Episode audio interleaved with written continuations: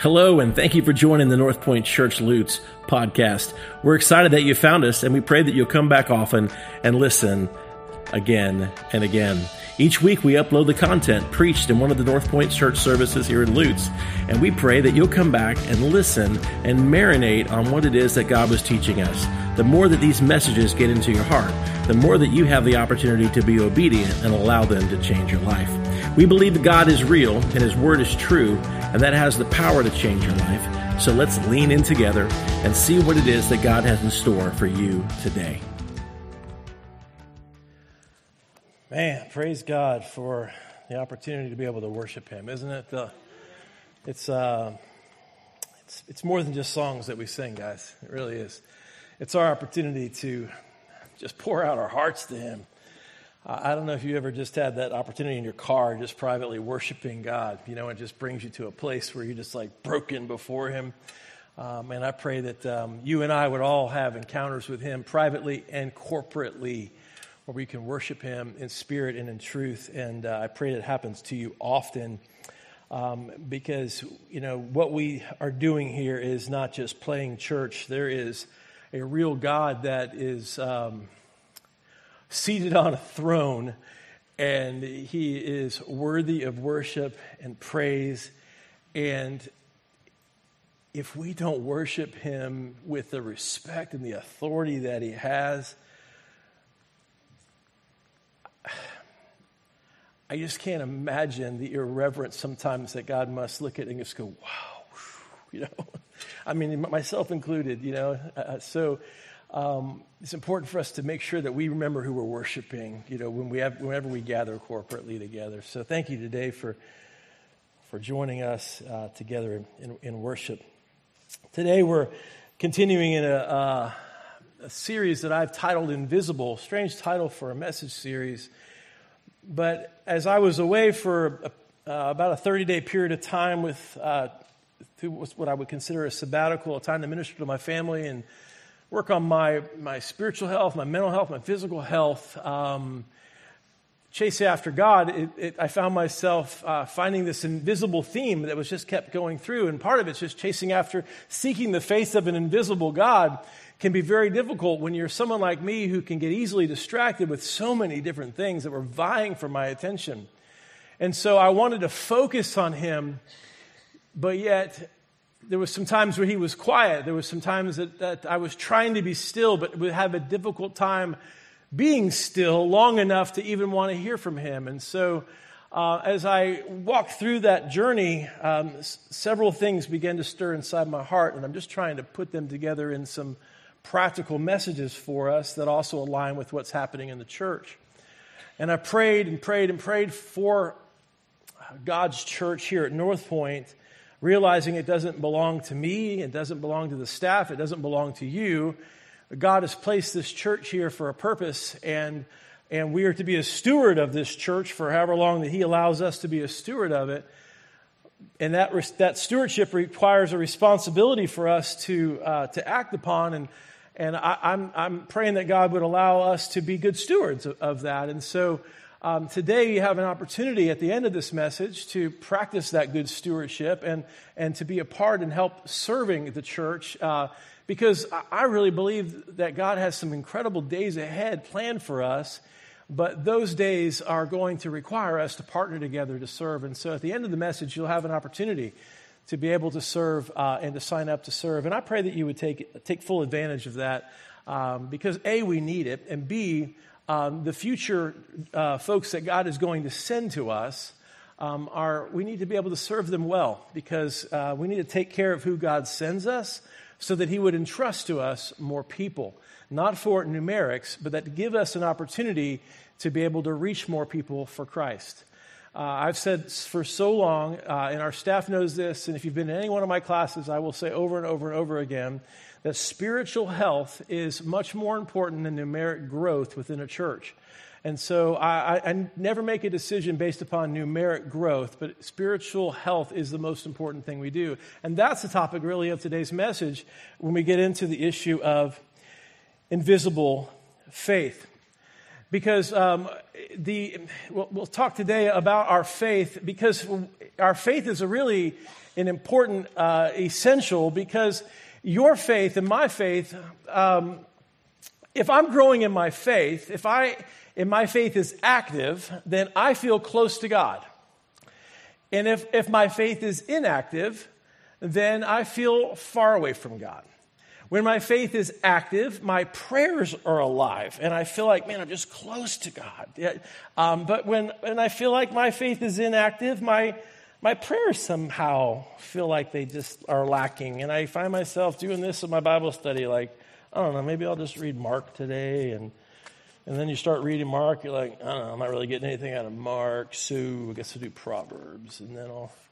Like, I'm so tired of reading Proverbs. I guess I'm just going to go read Psalms. And then, why is everyone attacking David all the time? And then you're like, oh, so no one's attacking me right now, so maybe I'll, you know, you know, you know what I'm saying? And we look and we search the Scriptures for something that kind of meets my needs. And then we go, okay, I'll meditate on that because that kind of like fits what I'm, and then it doesn't really feel rewarding. Have you ever done that? I mean, I've done it.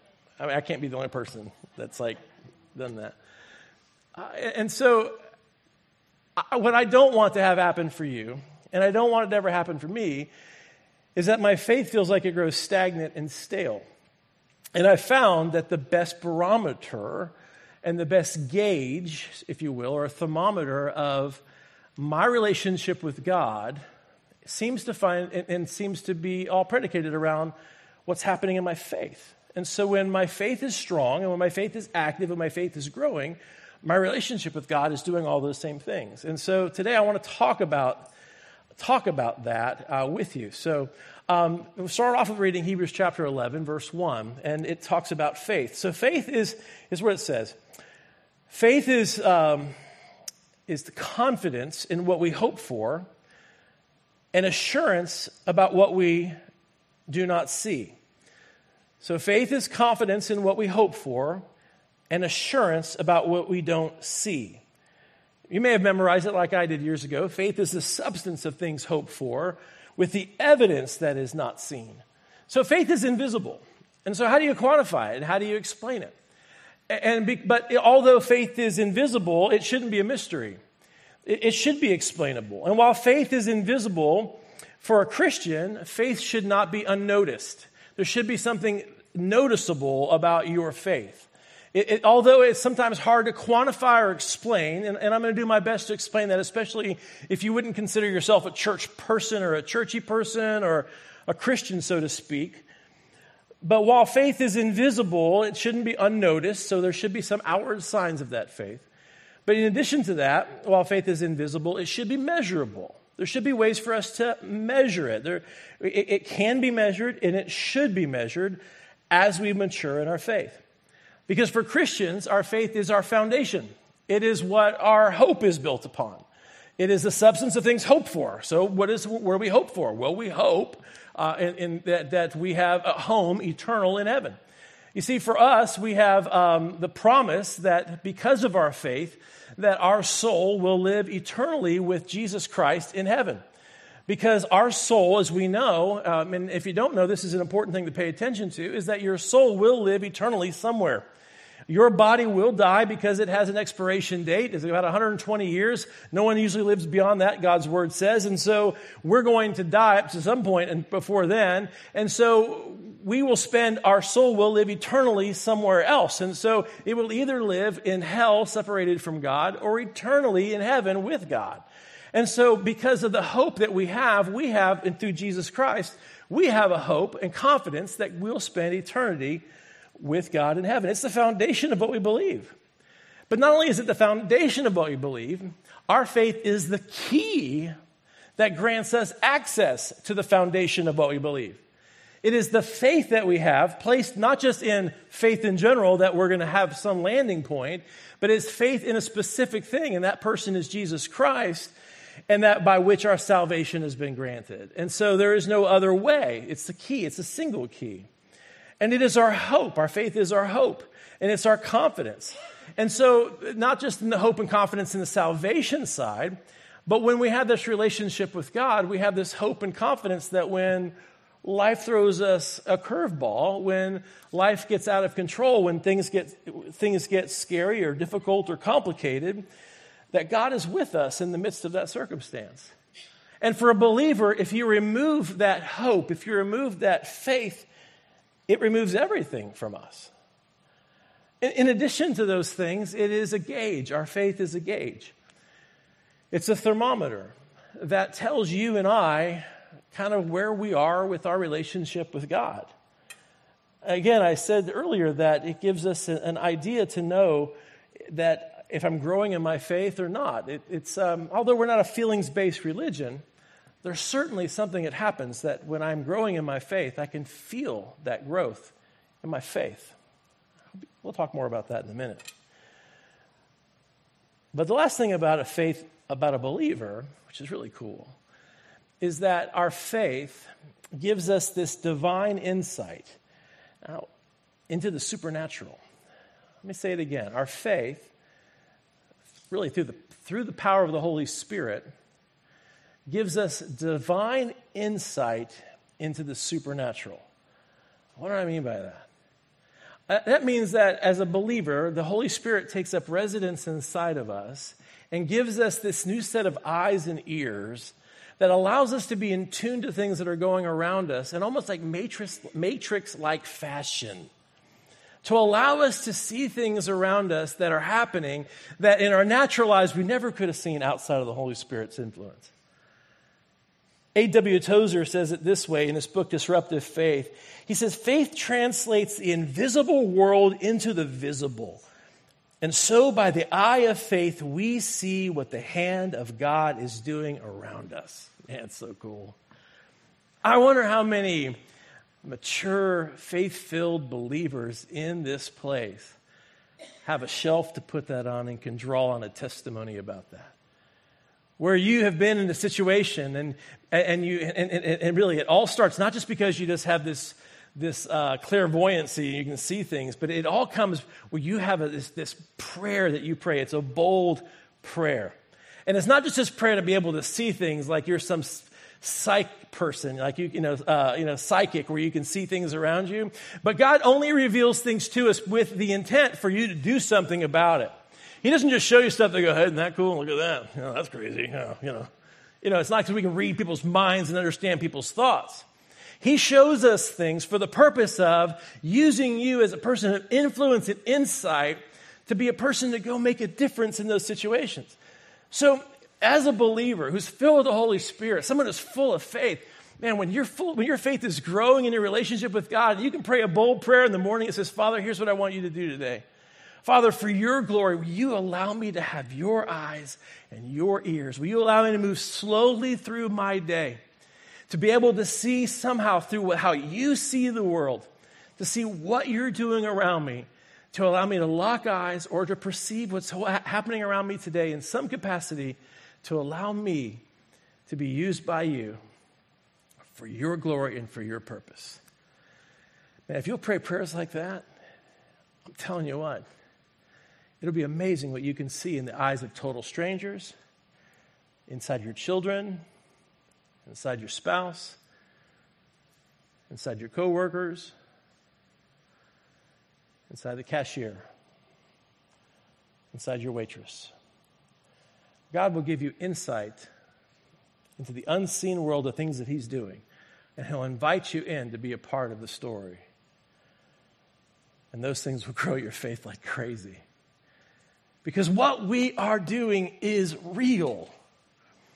I know that what we do, and for the majority of like Christians, we've been somehow duped into thinking that this is a consumer thing, that we get all the God that we can to make our lives better, and we just kind of somehow manage ourselves that way.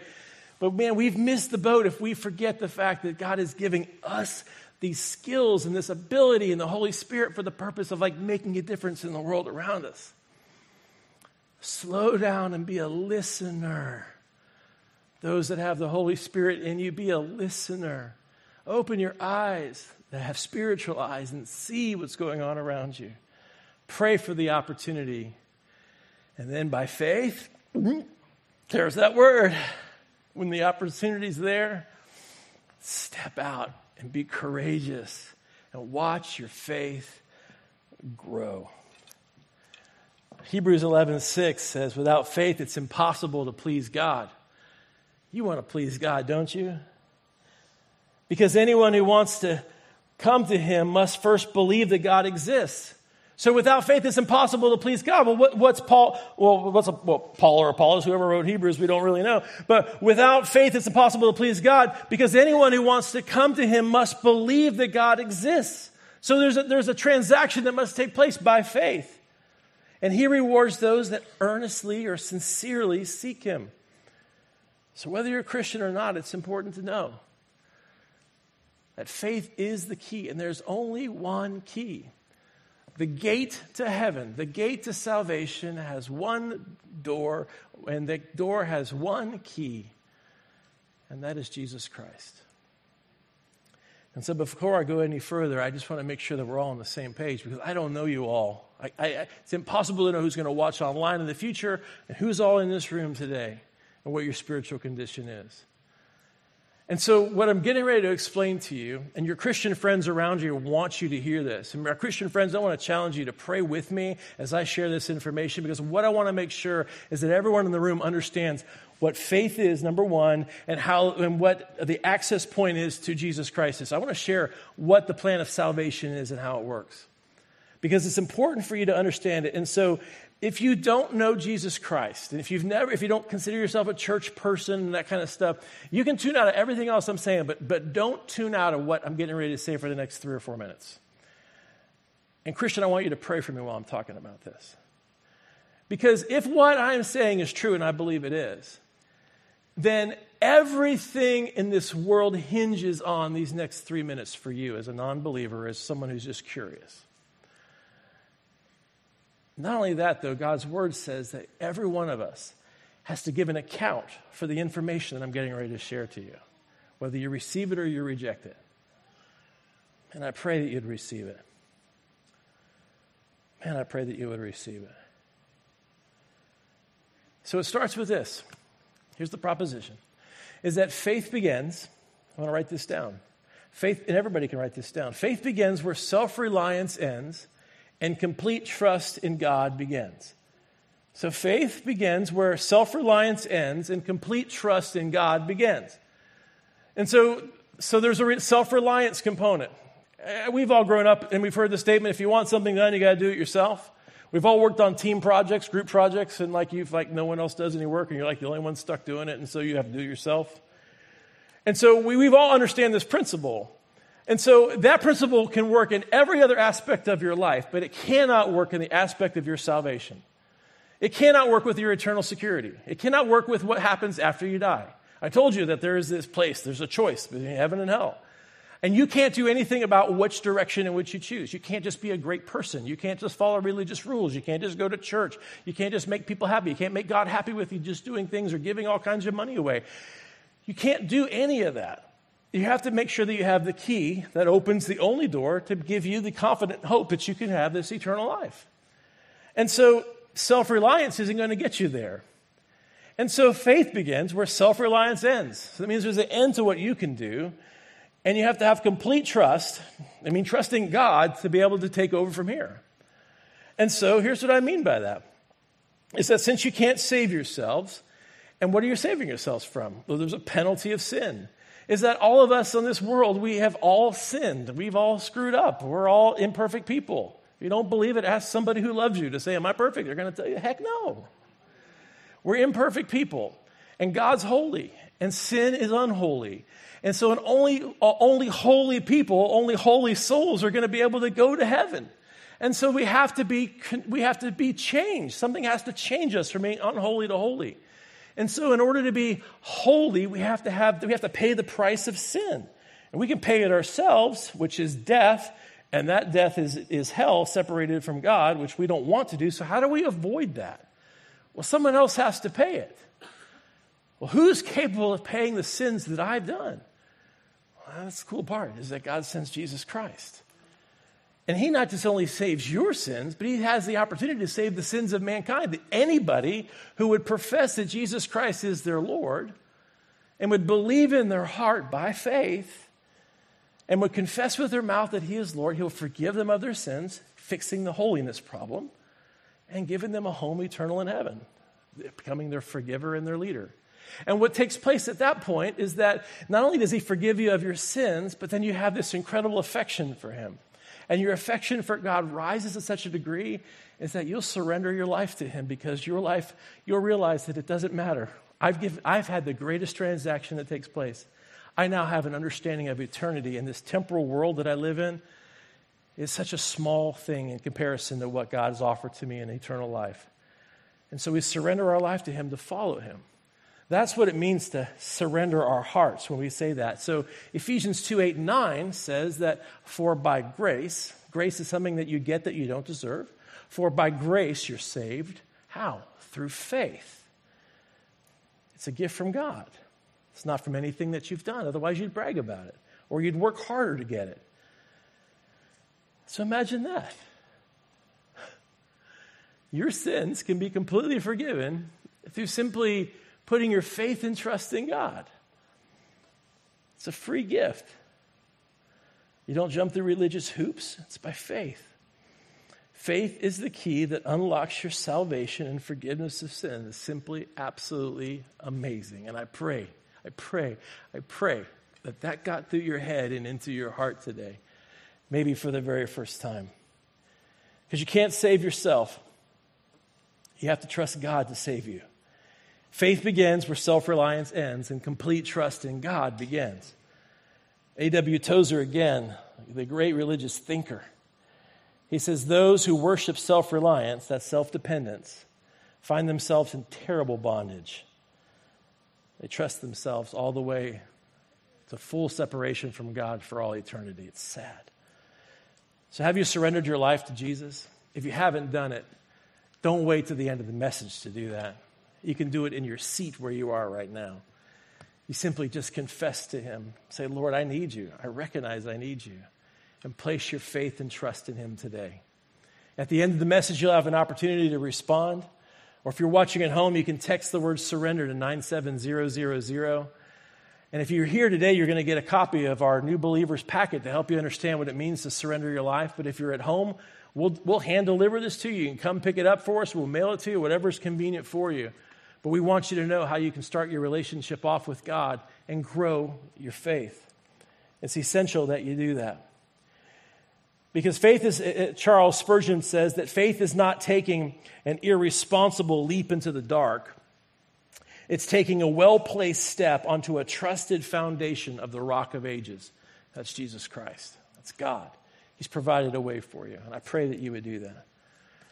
And so now that you understand what that is, I want to talk again to Christians in general. Because I, I've told you that your faith and your growth in your faith is what is the, the kind of the litmus test or your barometer, so to speak, of how you're growing. And I know that every one of us, we want to have that growing faith, that we want to feel God's presence. And it says, without faith, it's impossible to please God. And we understand the context of that is through the decision to follow Jesus Christ. But we also know that that, that faith that grows finds it, it gives us this joy with our relationship with God. It, it stirs our heart with God. And this is what you want. And so I want to give you this morning some practical ways to know how you can keep your faith stirred and how you can keep it growing so it doesn't grow stagnant. Because your faith, it just wasn't the starting point of your relationship with God. For a Christian, our faith is the entirety of the Christian life. Your faith should constantly be in a state of growth. It's not just a one point in time thing. It should be constant.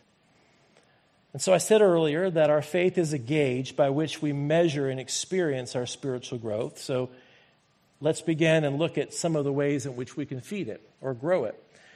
So the first one, write this down, is our faith grows when it's fed. Write that down. Our faith grows when it's fed.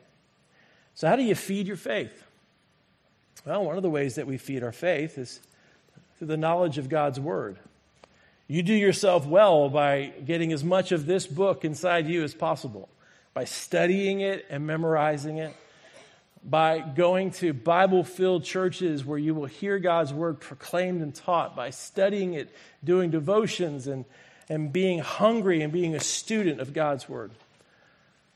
You also become fed with God's word when you have godly relationships or people who can speak truth into your life that has been founded and rooted in God's word. But you also can feed upon God's word by the testimony of others.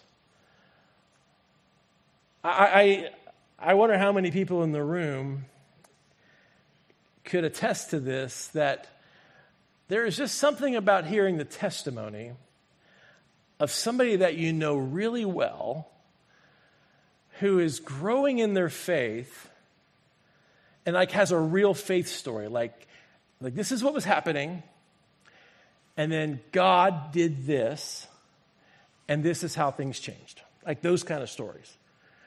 Because I, I, I've watched I've watched video testimonials of people like that. You ever watch, like, you're on YouTube or you're at some conference or or even a pastor, like you don't know the guy, but you're at a conference and he's like, well, let me tell you a story back in nineteen ninety-seven, and they, they tell this story. But I don't know the guy, and it's an inspiring story. And I, or the lady on the video, it's an inspiring story, but I don't know them. And, and it may tug a heartstring, and it's compelling, and it's well, it's, it's really well thought out, and it's really concise, and it's just awesome. But I don't, I don't know them. And as much as it's inspiring, sometimes this lacks some transformation for me. But I'm telling you what, I sit in a small group with some friends who I know really, really well, and I've walked alongside for a while, and they kind of clunkily tell their story because they haven't, like, stay, like, they're still kind of working out the details. Like, they they don't have it all polished out. There's not, like, the music bed underneath, and, like, you know, there were scenes where they're walking down a stream, and I don't know. It's like they're just like, I'm just going to tell you, like, how it happened. And, like, this is what was happening. And then God showed up. And this is what changed. And you're like, I know you. And I know you're real. Like, you're real. Like, I can touch your head. You're a real person. Or I walked alongside you during this situation. And it's real. And it transforms me. My faith is fed off of that. Have you ever sat in a room with somebody that you know really close who had a real encounter with God and your faith grew because of their testimony? Folks, that's a great way to feed our faith. What power sits inside of your testimony? You have the capacity to be able to do the same thing, to be a broker of your story, to share that with people who need to hear it. And your story, just like it feeds your faith to hear it, will actually strengthen your faith to share it. That's why things like small groups are so important. Godly relationships are so important. Our faith grows when it's fed. It's not just reading all of God's word that we can. There's other ways for that to cultivate itself. Let's move on. Our faith also grows, write this down, through personal encounters with God. Well, our testimonies were personal encounters for sure. But I was talking about our personal encounters were more of that conduit or feeding. But we also know that those personal encounters were part of the growth process for us. Because while we were going through that personal encounter, while God was doing that transformative work in our lives, it was growing us.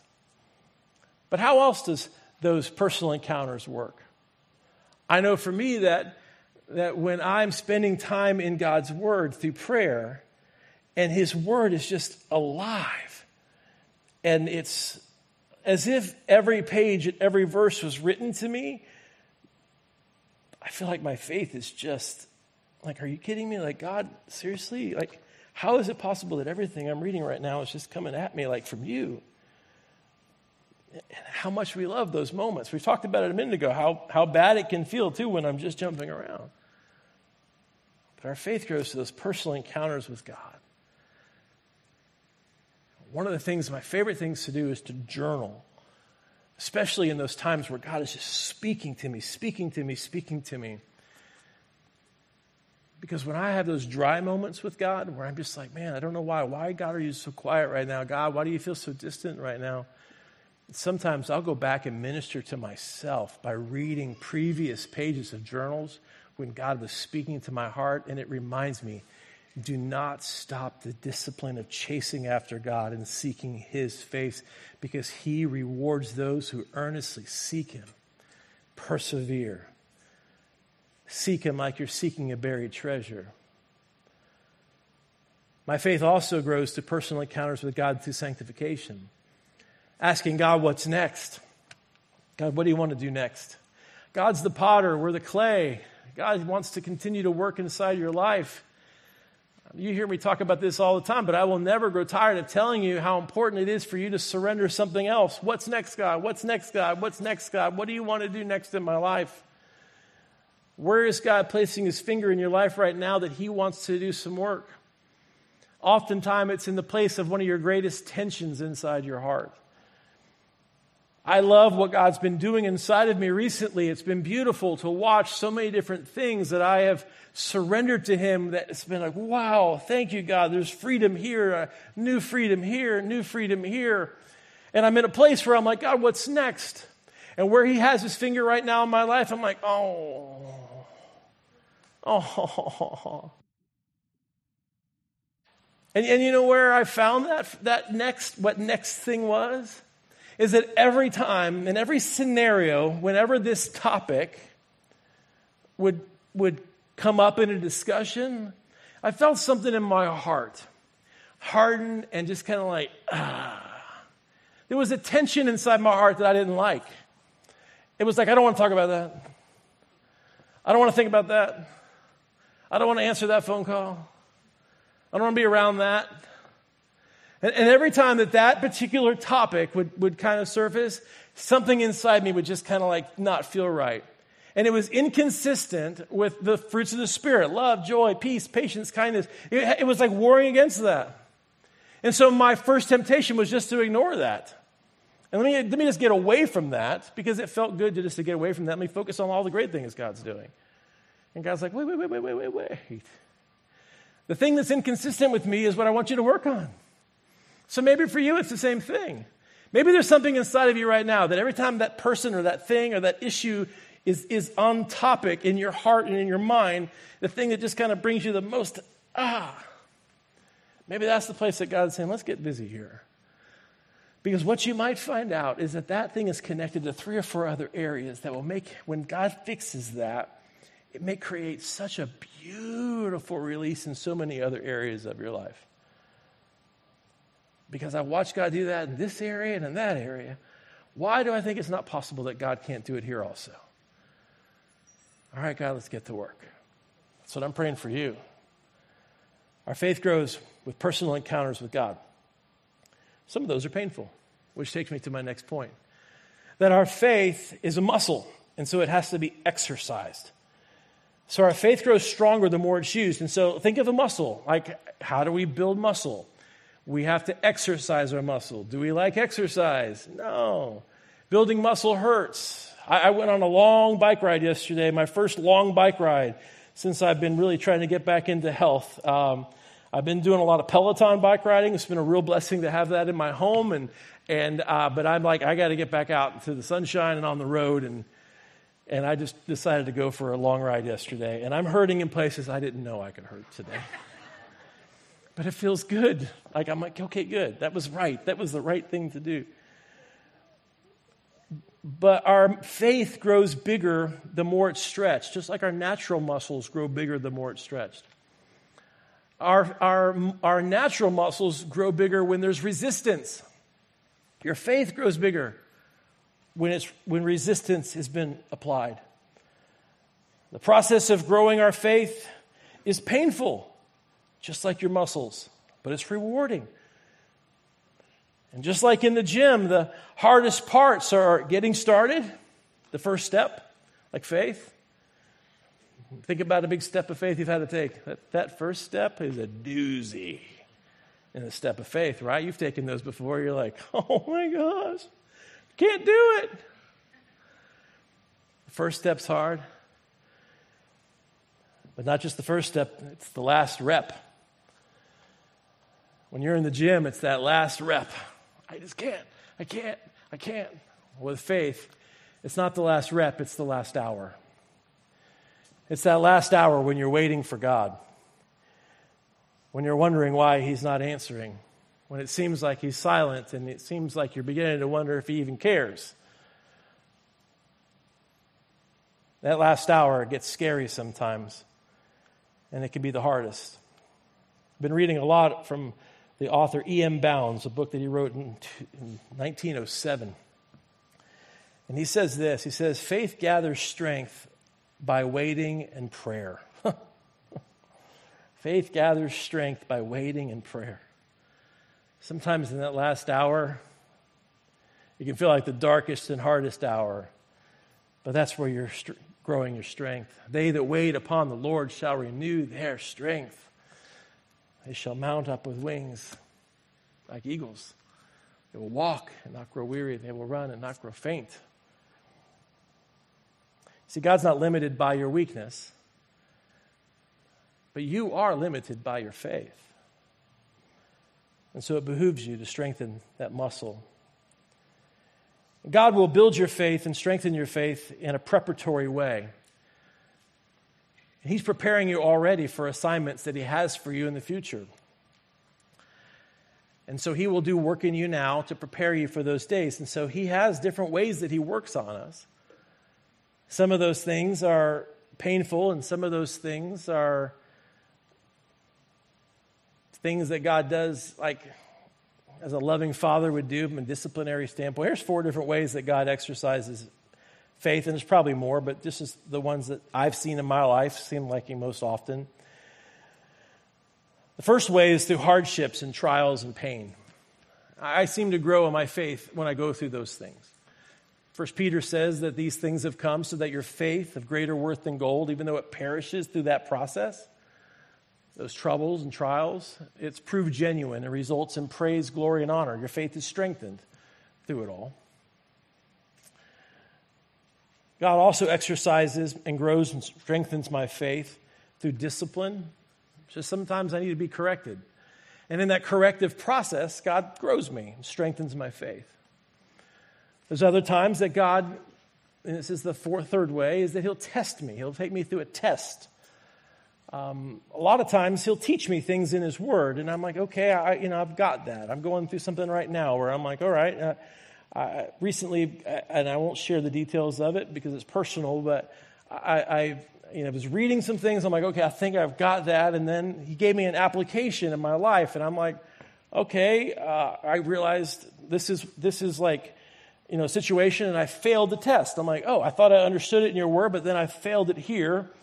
And then I like, immediately went back to God's word. I'm like, okay, Lord, I just failed this test. This was like a, I thought I understood it.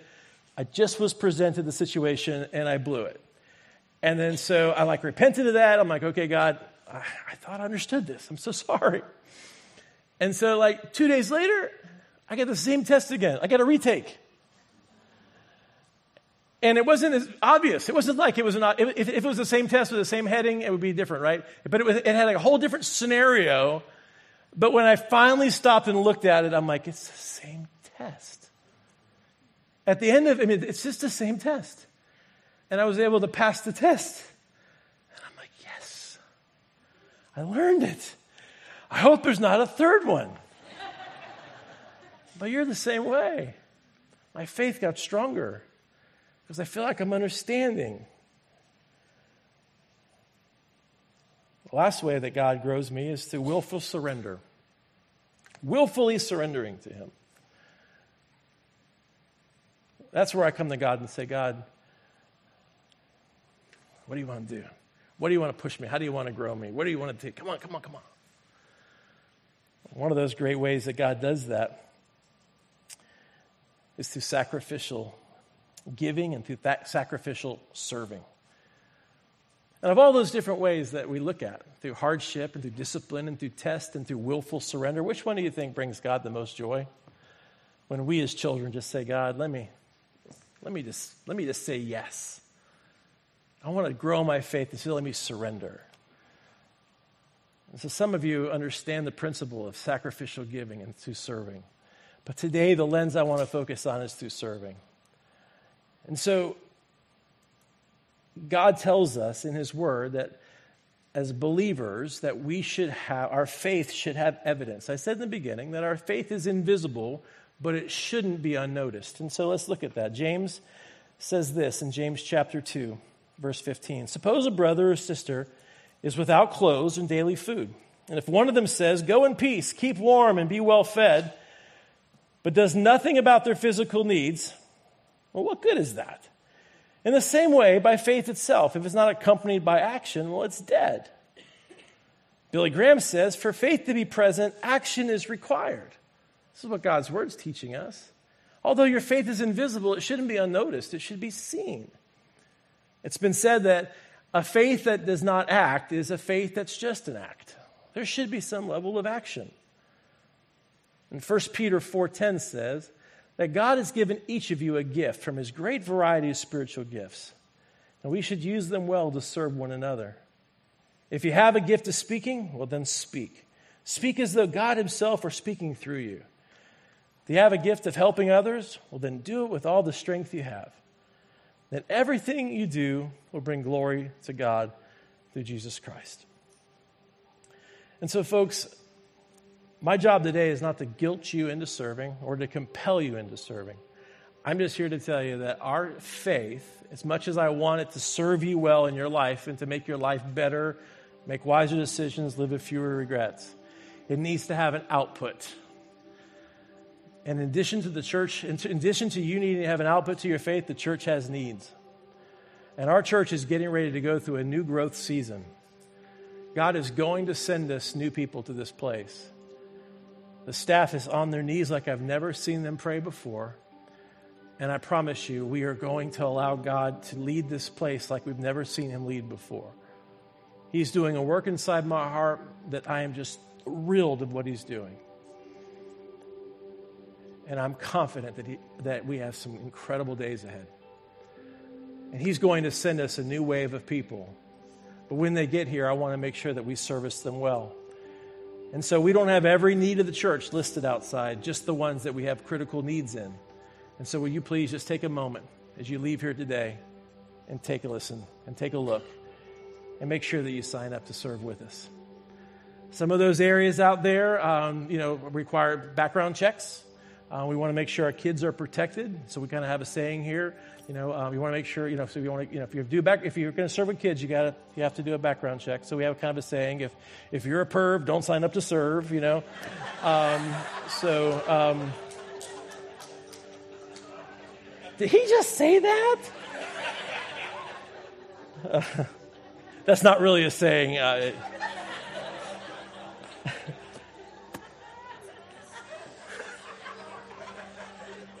You won't forget it, though. You send me a text. I was offended by that. I'm a per... Oh, wait a minute. Let me pray for you. Thank you for laughing with me. Father, I... Uh, listen, Lord, I appreciate the heart of this place. I know, I know that we're silly here sometimes, but we take you really seriously. And Lord, it's an opportunity for us to be able to serve you today, and so I pray that we'll take that seriously. Because the faith that you've given us is a building faith. And that's how we build our life, upon faith and upon serving you. And so, Father, I pray that you be pleased on everything that we do to serve you. For it's in Jesus' name we pray. Amen.